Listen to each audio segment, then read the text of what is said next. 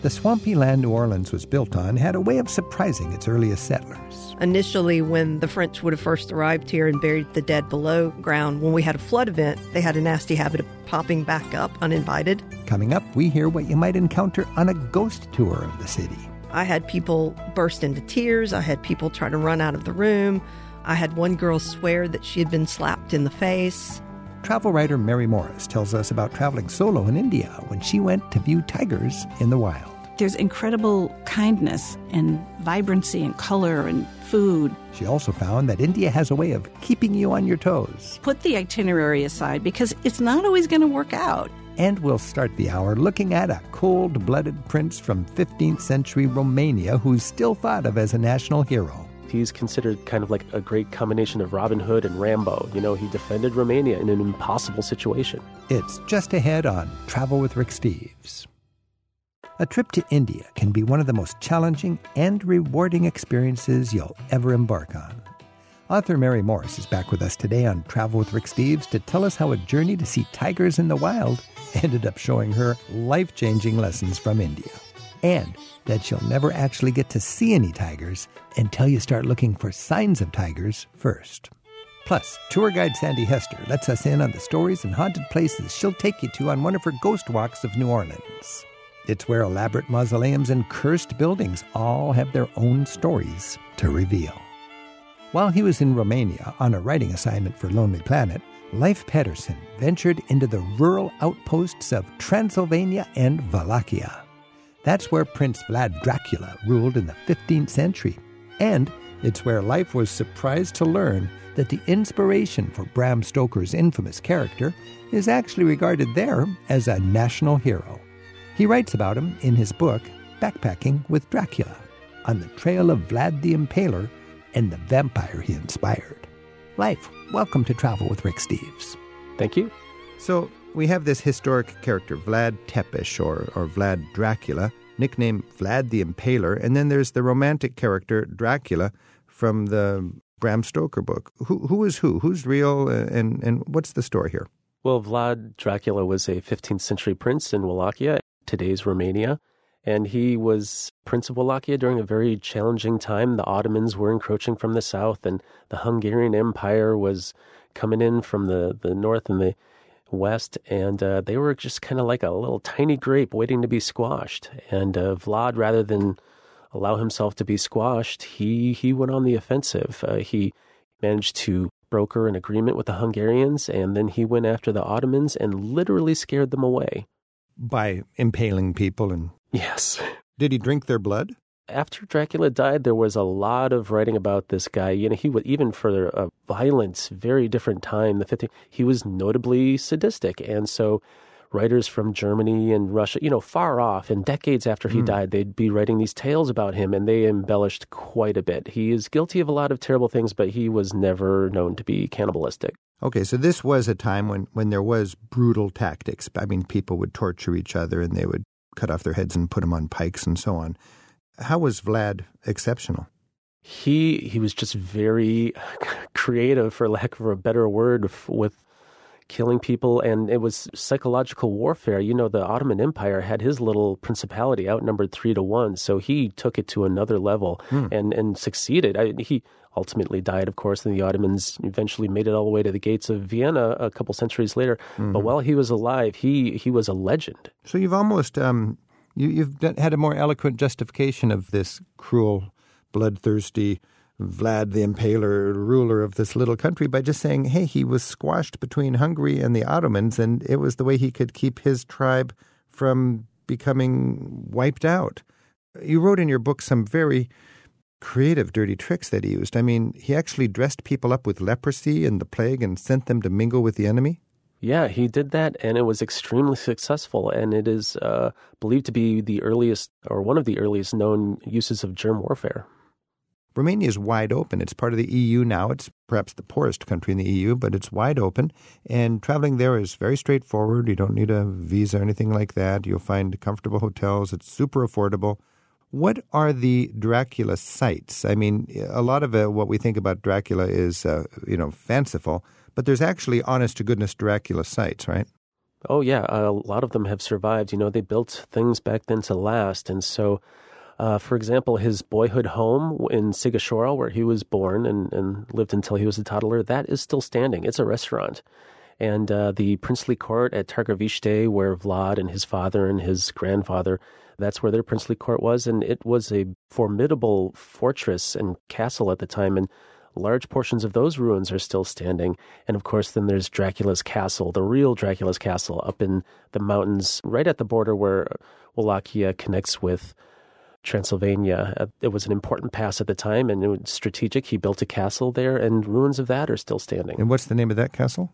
It's called Poenar. The I at the end is silent. So P O E N A R I. That's Dracula's real castle. And the most popular among tourists of all these sites is Sighisoara, which is an amazing little Germanic town nestled in the in the hills of Transylvania. Bran Castle has the most tourism of any Dracula site.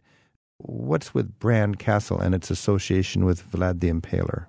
Well, as with a lot of things in the 15th century, the details are a little fuzzy, but uh, so there's several different versions of this story, but all of them basically agree that Vlad probably visited there, but didn't spend much time there, and he may have even been briefly imprisoned there. But uh, yes, apart from spending a few nights there either as a guest or a prisoner. He mm. that that was the beginning and end of his association with Bran Castle. But wouldn't you say of of all the money spent on Dracula tourism, maybe half of it is spent at, at Bran Castle? Oh, certainly. It is. You know, on its own is a, an incredible attraction. And, and, because of that, certain people kind of maybe overblow the mm-hmm. association mm-hmm. with Dracula just to squeeze out a few extra tourist dollars, Dracula t shirts and whatnot. Yeah, it's beautifully situated castle, but the interior really goes back to the 1920s when it was. Uh, a getaway for Romania's royal family. Uh, it's kind of a rustic country retreat, and it's quite an impressive visit just in that regard.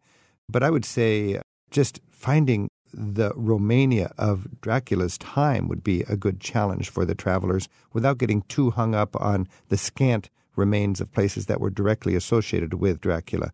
Talk about Romania in the 15th century. Where might we go today to get a sense of, of Romania from that age? Well, that is kind of the rub. The the best Dracula surviving Dracula sites are not in the most traveled areas. So you got to really be you're going to have to rent a car. You know, Targoviste, Poenari Citadel, those places are not on the tourist trail. It's Bran Castle and then Sighisoara where you're going to find all the tourists and and those are great, but those uh, you know, again, Dracula moved away from Sighisoara when he was three, and he only temporarily stayed at Bran Castle. If you want to get into some real Dracula stuff, you have to get in a car and, and, and really just go for it. This is Travel with Rick Steves. We're talking with Leif Pettersen.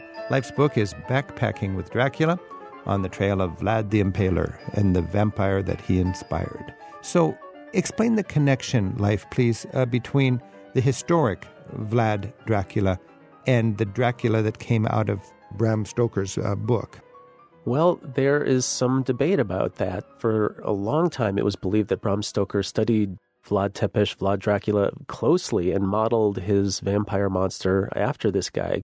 I mean, if you compare the two, probably Vlad Dracula killed more guys in his lifetime than the vampire. But there's now uh, new evidence that suggests that Bram may not have known so much about Dracula. I mean, obviously, he saw the name and, and quite happily adapted it. But there's some argument that he just knew a passing amount about the prince and instead based his vampire on previous characteristics of vampires. You know, vampire storytelling at the time was very popular. So Bram Stoker was just kind of dredging through different legends and scary stories from that region in the Middle Ages and not necessarily based on one character. Yeah, it, there's theories that he, he built the character of Count Dracula from num- numerous people that he was hanging out with there in the late 19th century, including his boss. He worked at a theater for 20 something years. And the boss of the theater, who was also the lead actor, was this tall, gangly guy with a like a hook nose and thin, gaunt. And uh, it's believed that he may have been the main inspiration just for Dracula's appearance. And how do the Romanians see him today? He is still considered a national hero. I, there's a TV show called 100 Greatest Romanians, and he's right up there at the top. It, despite mm. all his atrocities, he's considered kind of like a, a, a, great combination of Robin Hood and Rambo. You know, he defended Romania in, in an impossible situation. What about vampires, just in general? How what is the historic basis of the all the focus on vampires? The vampire superstition that in all of Eastern Europe that goes way, way back. There was a time where people believed it was true, and they believed it so much that even the doubters kind of came around, like actual doctors sent from Vienna to investigate stuff going on in Serbia. They they went home and reported that vampires were a real thing, and they had to start kind of planning for the inevitable vampire horde. And then, of course, storytellers picked that up right away and, and began not only just writing about it for to make a buck, but kind of embellishing and building on it. Garlic necklaces and this kind of thing that would all come out of these embellishments of these legends. Yeah, that and, and a lot of it was based on existing superstitions. What is now Romania and Bulgaria, Serbia, all that they believed vampires were real and they were successful in convincing actual doctors at the time that, that it was a thing. So it's interesting that we're taking a historic character who, because of circumstances, had to be very vicious and bloody in order to survive between the Hungarians and the Ottomans in the 1400s. And then you've got these legends of vampires, and you have uh, other scare stories from just rattling around. And then you've got a Victorian novelist that weaves it all together and it really struck a chord with the public. And today, uh, probably half the tourism going to Romania is looking for the Trail of Dracula. Yeah, it's a bit of a sore spot for the Romanians because, you know, having the one's entire country associated with a fictional character written by a guy who never stepped foot in the country, they they're a little they're a little salty about that. It's it would be like the if everyone associated England with the Spice Girls.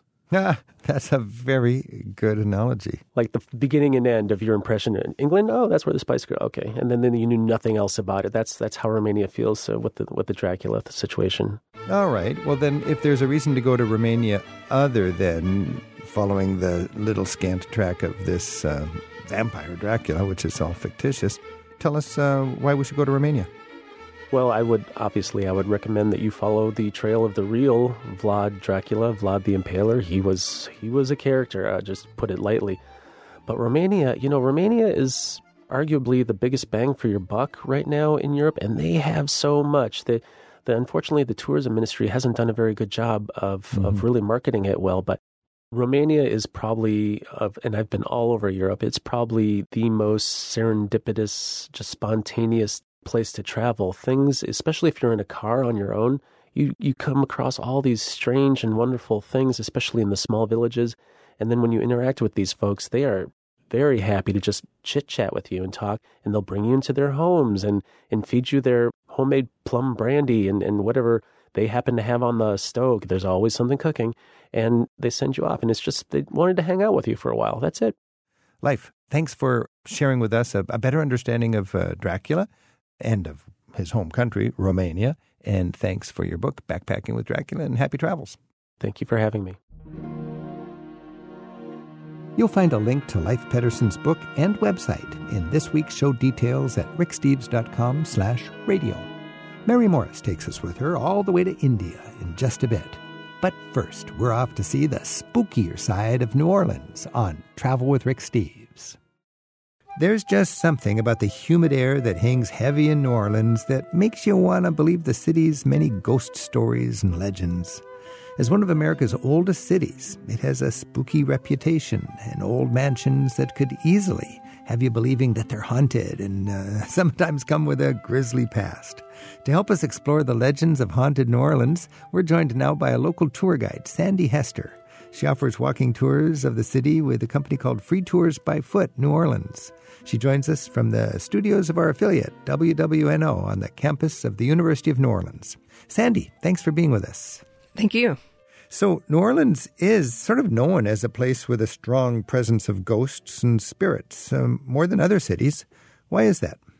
I think it's multi layered. I think part of it would be the location of the city, which is basically in a humid swamp where you had numerous diseases and death sort of hanging in the air on a day to day basis.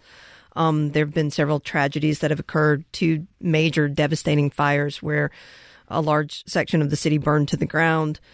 But I also think it has a lot to do as well with a marketing ploy, as it does with anything else, of how to lure in tourism because for some strange reason humans like a good chill down their spine. They like a good scare, a controlled scare. It's kind of like uh, York and Edinburgh in Britain. Those are the two cities that, for some reason, have all the ghosts, and uh, they sure capitalize on that. I think in New Orleans, you've had books that have been set in New Orleans that are scary. You've had TV episodes that feature ghosts set there. What are a few of the, the, the ways we might have seen New Orleans uh, on the screen? Um, definitely, if you've heard any anything to do with Anne Rice, uh, she set her vampire chronicles partly in the city of New Orleans. If you're dealing with the religion of voodoo, there's been several movies that have been set, like Angel Heart, in and around the area of New Orleans.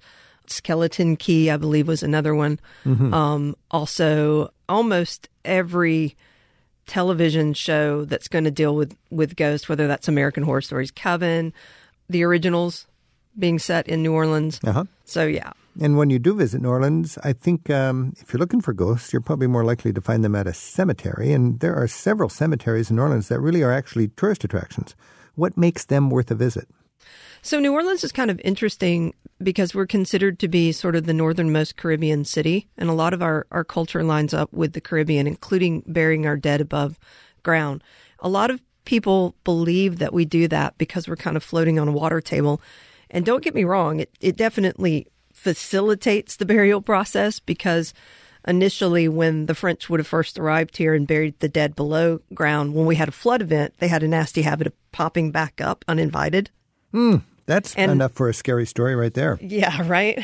And after that occurred a couple of times, they got the bright idea that they would bury them along the levee of the river to put distance between them and the water table which seems like a bright idea unless you're a structural engineer and you realize you've just punched a bunch of Swiss cheese holes in the only thing holding back the river from the city. So anytime the river would rise, you could potentially have a crevasse right where all of your dead were buried. And so now grandma and grandpa come surfing back into the city. And then they got the idea to wall the cemeteries off, but still bury below ground so that when they popped up, they at least didn't slide into your front yard. Grandma, I didn't know you could surf. I think there's one cemetery which is like the number one cemetery to visit, which happens to be called Number Three. What's it like to wander through St. Louis Number Three Cemetery? So typically, the cemetery that most people will will want to go to is our oldest extant cemetery, and that one is actually St. Louis Number One. But St. Louis Number Three is located on Esplanade Avenue, and it is sitting over um, the site of where an old leper colony used to exist in New Orleans, which is always kind of interesting. Mm-hmm. But again, if you can wander freely into that cemetery now, a lot of cemeteries have been closed down, but that one still enables you to go in uh, freely on your own and see the above ground architecture, which I think is what is the big draw for people who are coming from other parts of the United States where they're used to having the dead buried in ground. So there's a lot of money being spent on these grandiose mausoleums. And some of these monu- monuments are like small homes. I mean, it's amazing how, how ornate they are and how expensive they would be to make. Well, absolutely. I mean, initially when you were creating these mausoleums, you had a lot of a very high illiteracy rate in the city of New Orleans, and the people that were transporting the bodies to the cemeteries to bury them would not have necessarily been able to read on the outside that this was the family tomb of the person that they were transporting. So usually what you did in regards to those tombs was you made them look similar to your own house, right down to the iron gate that I adorned know that. Oh, the front. Yeah. And even originally, you know, now you see that the cemeteries are whitewashed, but initially they would have been painted typically the colors that your house was painted as well. This is Travel with Rick Steves. We're joined by Sandy Hester, and we're talking about ghosts and cemeteries in New Orleans. And Sandy's an artist and a writer with a master's degree in history who likes to spin a good yarn in the beloved traditions of Southern storytelling. Most days, you can find her leading walking tours for a company called Free Tours by Foot New Orleans. Their website is freetoursbyfoot.com, and you can click right on through to New Orleans if you're curious about traveling there. So, Sandy, what's your favorite ghost story? Tell us a ghost story. Uh, my favorite ghost story actually centers around there used to be a bar in New Orleans before Hurricane Katrina called O'Flaherty's Irish Channel Pub. And it centered around a man who was having an affair unbeknownst to his wife, obviously. And so when she goes out, his mistress shows up at the house one day and he's enraged over the fact that she would dare to show up at his house when his wife could potentially come back at any moment and surprise them. They get into an argument. He pushes her through the French doors. She hits the railing of the balcony, flips over, and falls to her death below. And so, being a fine, uh, upstanding gentleman, he buried her in the courtyard. And then after he had done this, he looks up and he sees an enslaved child has witnessed the entire event. And so he knows he's in trouble and his wife's going to find out and he's going to lose everything. So he ends up going up to the fifth floor of this building and he hanged himself. And it is haunted by all three entities. It's haunted by him, his wife, and the mistress. That's not a very pleasant place to go. I, you know, and whatever you believe as far as ghost stories, and I'm not really sure what I believe as far as what happens to us when we when we pass on, but there were some moments that occurred on that particular tour, the higher up that you went in the building. Yeah. I had people burst into tears. I had people try to run out of the room. I had one girl swear that she had been slapped in the face. Wow. Um, that has me just scared out of my shoes, but I need more. Tell me another scary story. So uh, there is a there is a house that's located on Royal Street in the heart of the French Quarter, and most people in New Orleans consider it to be the most haunted house in the city, and it is known as the LaLaurie Mansion. Uh, some people will pronounce it Lalaurie. Um, it does feature to some degree in American Horror Stories Coven, but it it centers around a woman named Delphine LaLaurie, and she is throwing sort of lavish parties at her home, and people, as they go to these parties, are realizing that they never see the same enslaved African twice, which would have been unusual because for a house that particular size, you really wouldn't have needed to have more than about seven enslaved Africans on site. So they started to ask questions, and it eventually comes out as the house during one of the parties catches fire, uh, and the fire brigade arrives and puts the fire out that they discover the horrors that have been taking place inside this particular property. And what has been happening is that she has been abusing and executing those enslaved Africans in a room upstairs. And so there are a few surviving uh, enslaved Africans that are brought down in the midst of this party, and the city sort of learns the horrors that have taken place.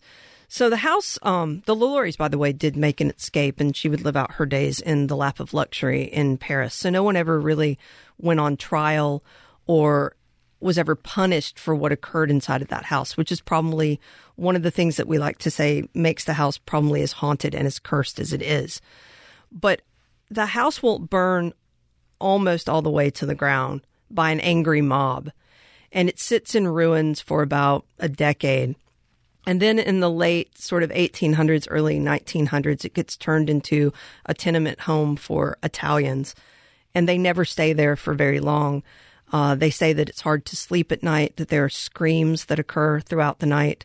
They wake up in the morning to find their animals have been killed, mutilated on the grounds. Um, one man woke up in the night to see a woman leaning over the crib of his infant.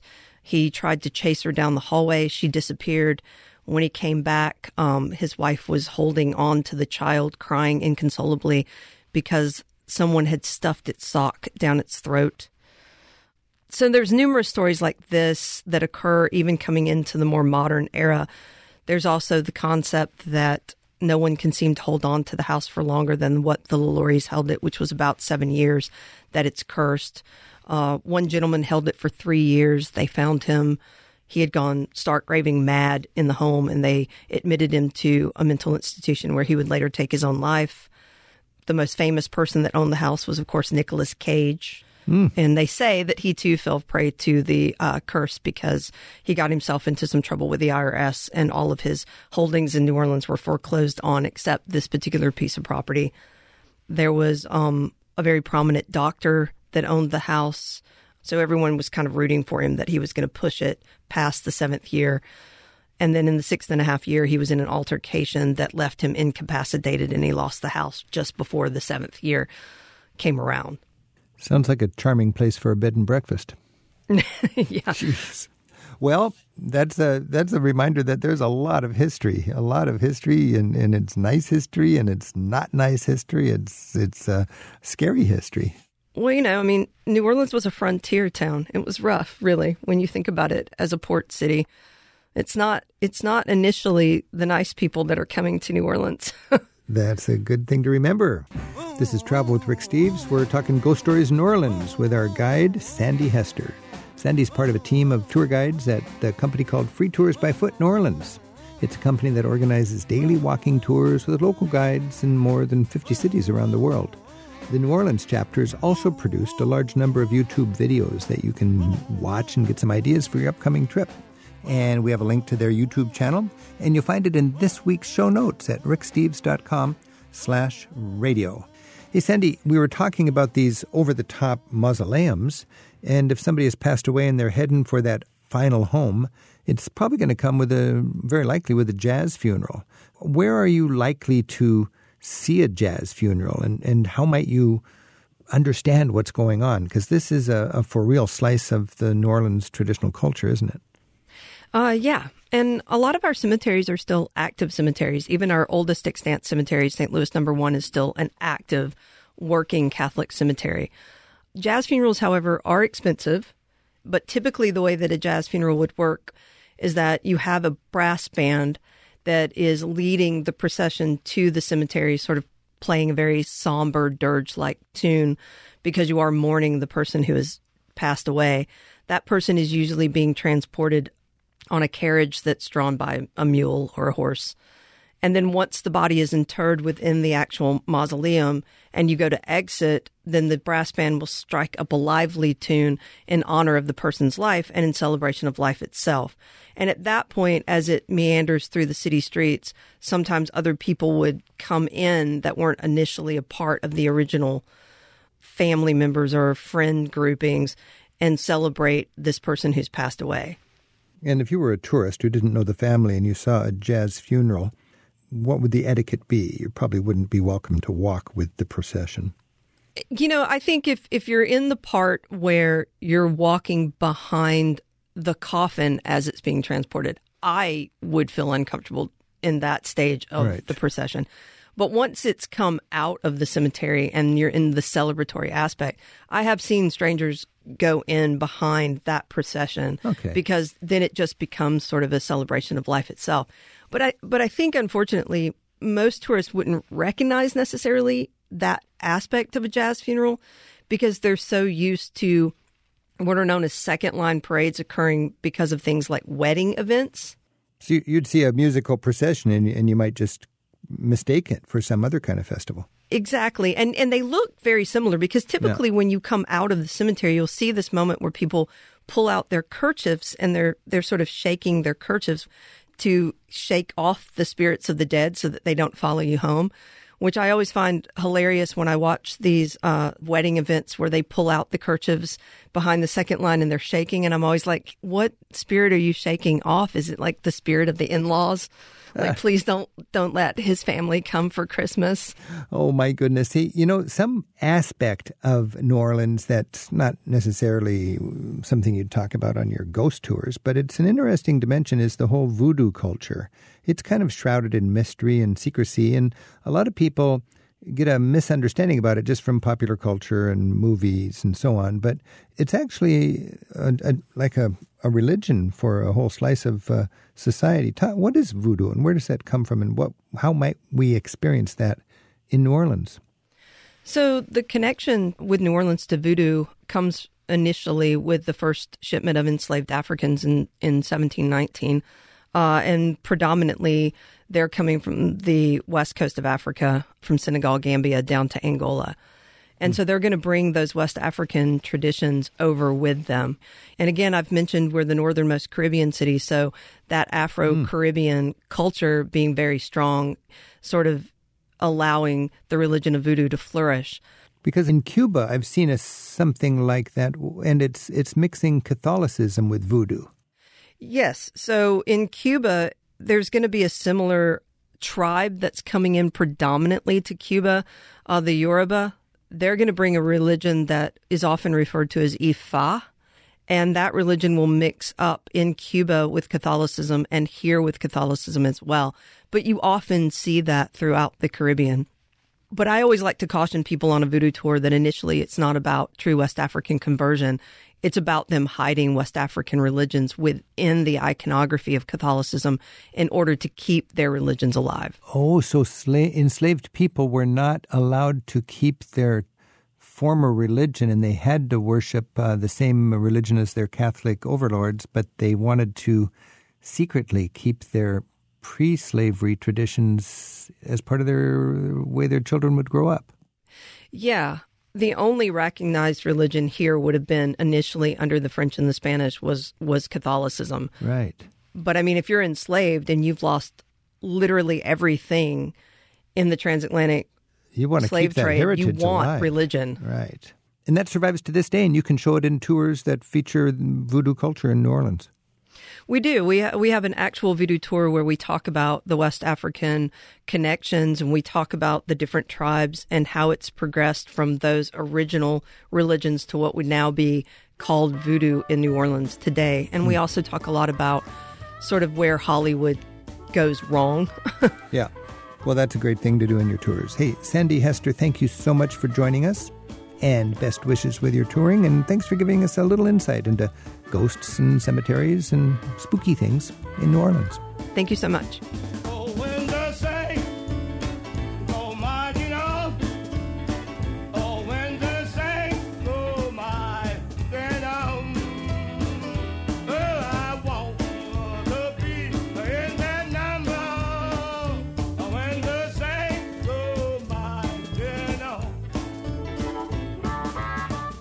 We have links to Sandy and her New Orleans tours with this week's show notes at ricksteves.com slash radio.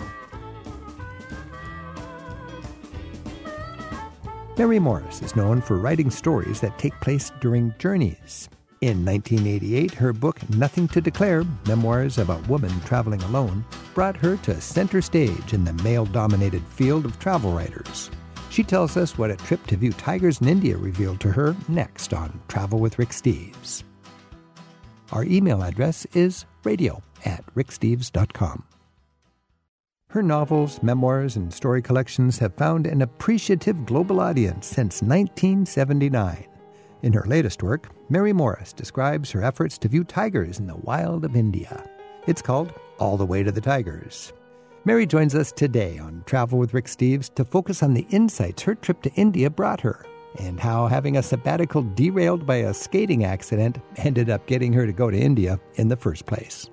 I was going to spend a year being a nomad. I fell the day I was going to start to leave and had a devastating accident. And I began to read a book, Death in Venice, and I read a sentence in that book said he would go on a journey not far, not all the way to the Tigers. And I read that and I knew I would go all the way to the Tigers and that eventually I would go to India.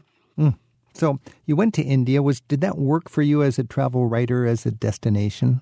Oh my gosh, yes. It was, I mean, I think, you know, the only thing I regret is that I didn't have more time. And, and mm-hmm. I mean, India is one of the most vibrant, it's raw. I mean, I know people, I know seasoned travelers who have trouble being there. I mean, there, there's, you know, a lot of pain on the streets, you know, the, the children, the, the slums. But there's incredible kindness and vibrancy and color and food. And, I, you know, I, I just loved it. I, I love the rawness of it. it it's There's a you know, I- rawness. I- there's a. It, I just think it confuses all of our uh, self assuredness. I just love the fact that it humbles me. I, I didn't realize the dimensions of life uh, were not just the way I saw them, but there's a billion people in India, and and you talk about this. Uh, you you wrote about uh, being paralyzed just trying to cross the street, uh, not able to figure out how to safely navigate the chaos in the road. What what was that like? Uh, well, that was really awful. You know, I found actually one of the most challenging things was, you know, as, as being a solo woman traveler in India, was trying to cross the street. And I tried in Delhi because I was trying to get some food and I had been recommended some good street food by the place where I was staying. But I just stood there and I, I literally, I, I couldn't figure it out. And, and in the book, I think I refer to it as being at the corner of madness and chaos because um, there's no, I mean, there, there are traffic lights, but nobody pays any attention. The you know. corner of madness and chaos. In, in Iran, they call that going to Chechnya when you cross the road because Chechnya is such a dangerous place. When I was in India, I would just sit there and sort of just marvel. It was like somebody let the zoo out, you know. And I'm I'm I'm wait, I'm not waiting for a truck. I'm waiting for an elephant to go by. And uh, and then I, I, fly into a little small town airport, and a, an old 1960s Chevy is the airport shuttle that takes me from the from the tarmac over to the trees where everybody's waiting. And it's just uh, every time you crowd onto a bicycle rickshaw, there's some sort of moment that you couldn't put in a guidebook, but you'll never forget it. No, I mean it's it's really true. And late in the book, and all the way to the tigers, there's a moment where I'm really determined to cross the street. Right, like I'm really going to cross the street, and I did the same thing. I couldn't cross the street, and this red street dog came right next to me. Right, uh-huh. and I watched the dog like look both ways and then dodge through the cars. And I thought, okay, if the dog can do it, I'm going to do it. the dog I just followed the dog. Both ways. I love that. I followed the dog and, you know, and I, I got across the street. I mean, of course, then I had to go back across the street when I was ready to go back. But um, follow the dog. That would be the, the I followed the dog. Yeah. yeah. Every day yeah. when I was in India, I would just walk in a different direction. I didn't even need the guidebook. You just walk in a di- today. I'm going to walk that way, and right. and it's just swimming in color and joy. And one of the amazing things about India is just to get away from a checklist of sites. Of course, you're going to see the Taj Mahal and so on, but right. but connect with how people are living and like you said, it's got so much pain, but it's got so much joy. And there's something about India that's sort of mass joy. And if you can just think of a billion people sharing all their joy and jumbling it together, we cannot judge it as far as it is it happy or is it sad. It's it's just alive. Right. It's like a, its own forest. You know, it just it connects with itself and it pulsates and it's just alive within itself. And it, it's very hard to explain if you haven't, you know, so been there. And you know, one of the things that happened, you know, one day was I I wandered, you know, off of my my path and I. I found myself actually just mistakenly in a in a pretty bad slum. I mean, it was really bad, and I got lost in it. Mm-hmm. And everyone was like, oh, no, go that way, go that way. And I thought, you know, anything could have happened to me there at any minute. And everyone just, they just helped me out. You know, people were good. Yeah, it's, and, it's, it's so you know, important I think, for us not to mistake poverty with danger. People have different priorities. They've got different budget constraints, and we often confuse that with, oh, I shouldn't be here. You know, you have to be smart and, and you don't want to get yourself into trouble but we, we got to be careful not to shut doors needlessly. This is Travel with Rick Steves. We're talking with Mary Morris, and she's written Nothing to Declare Memoirs of a Woman Traveling Alone, and her latest book is All the Way to the Tigers. You can learn more about Mary's work at marymorris.net. Mary, when I'm in India, one of the adjustments for me is time. For me, time is money. I was raised to invest it, to save it, to bank it, you know, to use it smartly. And in India, time is just like bubblegum. You play with it. And I felt locals were just, they wanted to annoy me. It was their way to be powerful against me, the rich white guy from America, was they could just say, hey, time is out of your control, baby, and we're going to waste some for you. I mean, I love, I love that notion of it because you know, it's true. Time just is not, it doesn't mean the same thing that it, it means to us. It's, also, I, I, feel like people are living more in the moment and more in the experience rather than like the next thing they have to get to and then there's the next thing. And I think if you just can let yourself go with that when you're in a place like India and, you know, put the itinerary aside because it's not always going to work out. You know, you're going to have to you know, the food's not going to come right away. You're not going to be able to cross that road that you thought you had to cross, you know. And and you need to make a point to to become a temporary local. And that doesn't mean, mm. you know, running around in local garb, but, but it means just if you go to a restaurant where everybody's eating with their fingers, that's not a bad thing. There's a big ceremonial sink in the middle of the room. You've got all these elegant professional people eating with their fingers. They do it by choice. They've got, you know, spoons and forks in the drawer, but they don't want to stick metal utensils in their mouth while they nourish themselves. God gave us fingers to help us eat, and you can eat vegetarian with your fingers in a nice thali plate in India, and it's such an important attitude to become a temporary local.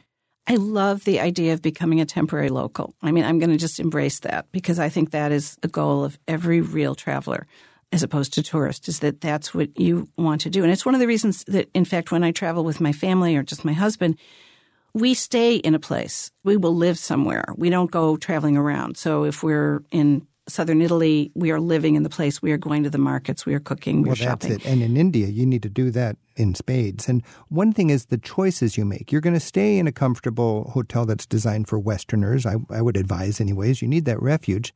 But when you take the tour, remember tour companies, in my experience in India, they offer two tours one for Western tourists in a fancier bus, and one for local tourists. And remember, mm. English is the common language in India. That's one reason why it's it can be such a, a different and challenging culture, but we have that inside track because we speak the language that the Indians speak. Because India is as diverse culturally and linguistically, I think, as Europe. And uh, they have that one common denominator when it comes to communicating. It's just the language the British imposed on them when they colonized it. So we have that advantage. But opt for the local buses. The local, it's a touristy thing, but it's for local tourists. And then you've got that easy inside track, and you're the most popular kid on the bus because everybody wants to talk to you these are just this is such great tips. You know, I'm getting getting a lot out of here listening to you talk about it because you know you've had that experience that I haven't had that. But when I go back, I'm going to do the local local buses. But you know, it's you know I found that my guides would speak in Urdu. I think was their language when they didn't really want me to understand. Yeah. You know?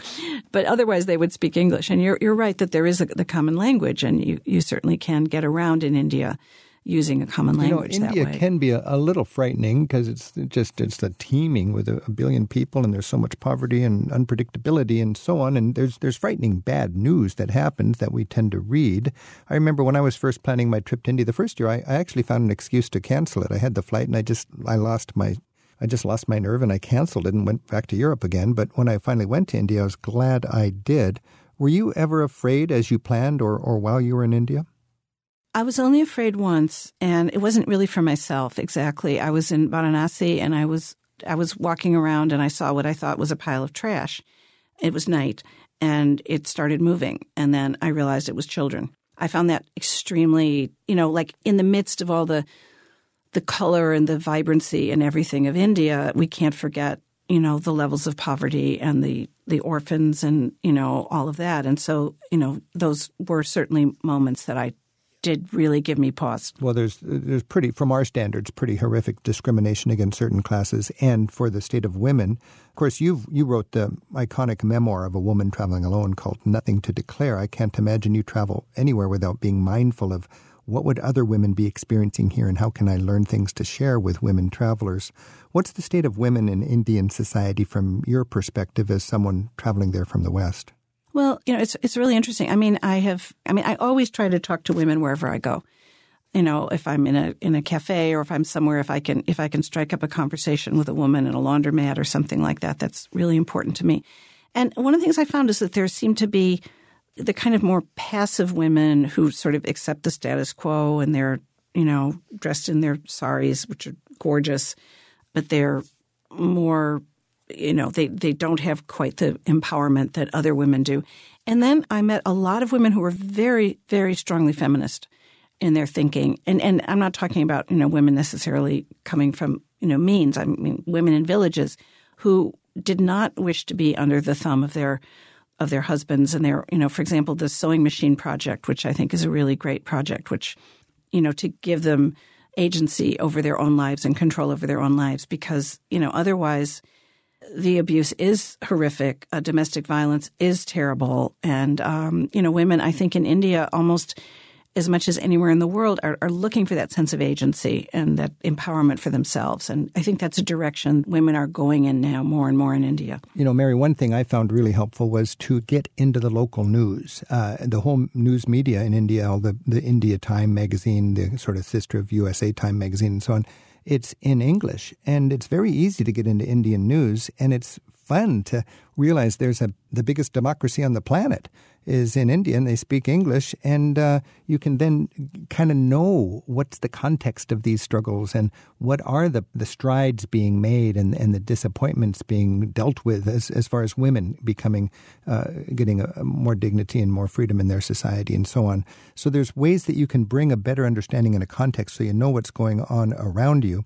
Mary Morris teaches writing at Sarah Lawrence College in New York. Her novels, short stories, and nonfiction works often deal with the tension between home and away. Her latest work is All the Way to the Tigers. Mary started out in 1979 with a short story collection called Vanishing Animals. Mary outlined some recent gains in tiger conservation on her website, marymorris.net. You can listen to Mary's earlier interviews with us from the links to our show archives at ricksteves.com slash radio. Got just a couple minutes. I want to talk about itinerary tips and so on.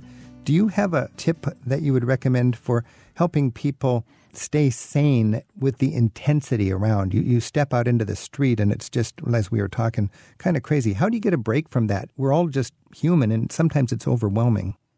I mean, I think having a place to stay that feels comfortable and safe and you can get away from the intensity of it. Um, I particularly found in Varanasi. I mean, as a woman traveling alone, like one of the things that I like to do are stay in guest houses where they give you a meal. And that way you meet fellow travelers. Like it's much better than hotels. So in Varanasi, I think I stayed in the Ganges View Meeting, guest house. meeting Western travelers. Yes. Yeah, because that's Pro- yes. that's You just a meet- comfort you would meet And- Western and- travelers and, in those you need that. You can compare notes, and you've got uh, an expensive enough place that doesn't let riffraff come in from the street. I mean, uh, riffraff's probably not a very delicate word, but the fact is, when you're so relatively wealthy traveling in countries like this, you're attracting people that are just begging. And uh, I remember being on trains, and at every stop, there was just a river of people coming through begging. And I was glad to be there, but there was no escape from it. And you can find an escape from that wherever you're traveling in the developing world by having a hotel that's expensive enough, frankly, that takes care of who comes and goes as you have your refuge. Right. And I think particularly in Varanasi, I would find that the minute I walked out of my guest house, I was swarmed with beggars, just swarmed with them. And then I would, you know, I would retreat back. And, um, you know, you, you have to strike a balance because India is an assault, It's not an a assault physical on the assault. senses. That's what it it's an assault on the senses, yes. And in countries all over the world where you have that, people, local elites, frankly, have their own social clubs where their kids go to play tennis. And they have beautiful parks, dreamy parks that have a 25 cent admission fee. And the 25 cent admission fee just kind of makes sure that it doesn't get overwhelmed by people. I found a very comfortable place to go just to get a little break was a theater because India has a huge uh, cinematheque, and uh, you pay a dollar to go into a theater. It's air conditioned, it's dark, and for just a couple of hours, you're back in the West. And then you step outside, and, and it's just like the, the blowtorch of the weather hits your face, and you're dodging animals in the street, and be careful where you step, and you're back in the fray. I mean, just the dodging of the animals in the street alone is quite extraordinary. You know, like, I mean, there's just so much, you know, just being in a car in India and you're, you know, you're weaving in and out. I mean, it's nothing to see two friends that just stop in the middle of the road to have a conversation during rush hour. And so, I love it. you I know, just you love have to India be able, so much. You have that. to love it and embrace it, and you also have to be able to, you know, retreat and have a quiet meal and whatever gets you through the night. So, Whatever gets you through the night. Is- you know, um, Jim from Clarksboro in New Jersey sent us an email, and, and Jim says, We're going to India as soon as possible. We're taking the typical U.S. company tour of the usual tourist routes in India, but then we've arranged with an Indian firm to do a national park tour of five or six parks that are known for their wildlife, and particularly their tigers. Uh, and uh, you know you've written this book all the way to the tigers about your uh, tiger uh, adventure in India. What tips do you have for a traveler like Jim that wants to see tigers? Well, first of all, Jim, I envy you. It sounds fabulous, and I love the fact that you're mixing and matching that with you know the the traditional and then the national parks. Um, some of the stuff I said I've said earlier, but I'll say again, which is um, you want to check the season of the year and be sure you don't want to go in the heat of the heat, but you also don't want to go in the winter because you won't see tigers. I think going to a variety of national parks on tiger safari is a really good idea because sometimes you'll see them in one place and you won't see them in other places. And even though you can't really control the guides that you get when you're in the national parks, what I found if you find a guide that you like and that works for you and you're you know works in a positive way for you as a tourist traveler you can actually pay off other guides that if you want that guide back again, you can pay off another guide or two that's waiting in line ahead of that guide to get yours back. And it winds up being about $4, quite frankly. It's not a lot of money. So, like with Ajay, for example, we were only going to have him for one day. And then I said, no, I want him to be my guide. Mm-hmm. And so every day we had to pay essentially $4 to the person who was waiting to get into my Jeep. And then Ajay would get into my Jeep. There's a very practical tip. This is Travel with Rick Steves. We've been talking with Mary Morris. Her latest book is All the Way to the Tigers. You know, I'm not into tangible souvenirs, but I've been to India on two amazing trips, and I brought home the biggest souvenirs I've ever brought home both times from India. One time I brought home a sitar, and the second time I brought home a, a porcelain squat toilet. I went to a a, a, a, hardware store, and I bought this squat toilet, and it was one of my prized possessions. I never actually plumbed it at home, but my friends got a kick out of it. But my most important souvenirs from India, of course, are the intangible ones, changing my perspective. But what's your thought on souvenirs from India? Did you bring anything home, uh, tangible or intangible? Well, first of all, in terms of tangible, uh, one of my the things I, I hold to as a woman traveler is I have to be able to carry my own luggage. So I tend not to weigh things down. I carry one suitcase and one backpack, and that's it. Um, but you know, I bought a lot of silk. I bought a lot of silk scarves, and I love them. And I kind of remember where I bought them, and those have been very important to me. And I've given them as gifts. And you know, I think I you know I try to support the local women. So a, a lot of what I got in terms of tangibles was that those the That's silk. a great one. Uh, so it's yeah. easy to pack and it's so meaningful and it's supporting local artisans. Exactly. And in terms of the intangible, I think the real intangible gift was from that whole question of, of listening and silent and just, you know, listening to the people around you and, and learning from them. And I, I learned so much from my guide, Ajay. Um, he taught me so much about about tigers and about the natural world, and just just in his silence, mm. not in the things he said, but in the things he didn't say. Mm. Mary Morris, thank you for your thoughtful reporting on travel, and best wishes with uh, your future writing. Again, the book is All the Way to the Tigers, and Mary, thanks for being our travel partner. Thank you so much. Thank you, Rick. Travel with Rick Steves is produced at Rick Steves Europe in Edmonds, Washington. I'm the executive producer, Tim Tattan assisted by associate producers Casmara Hall and Donna Bardsley. We'll look for you again next week with more travel with Rick Steves.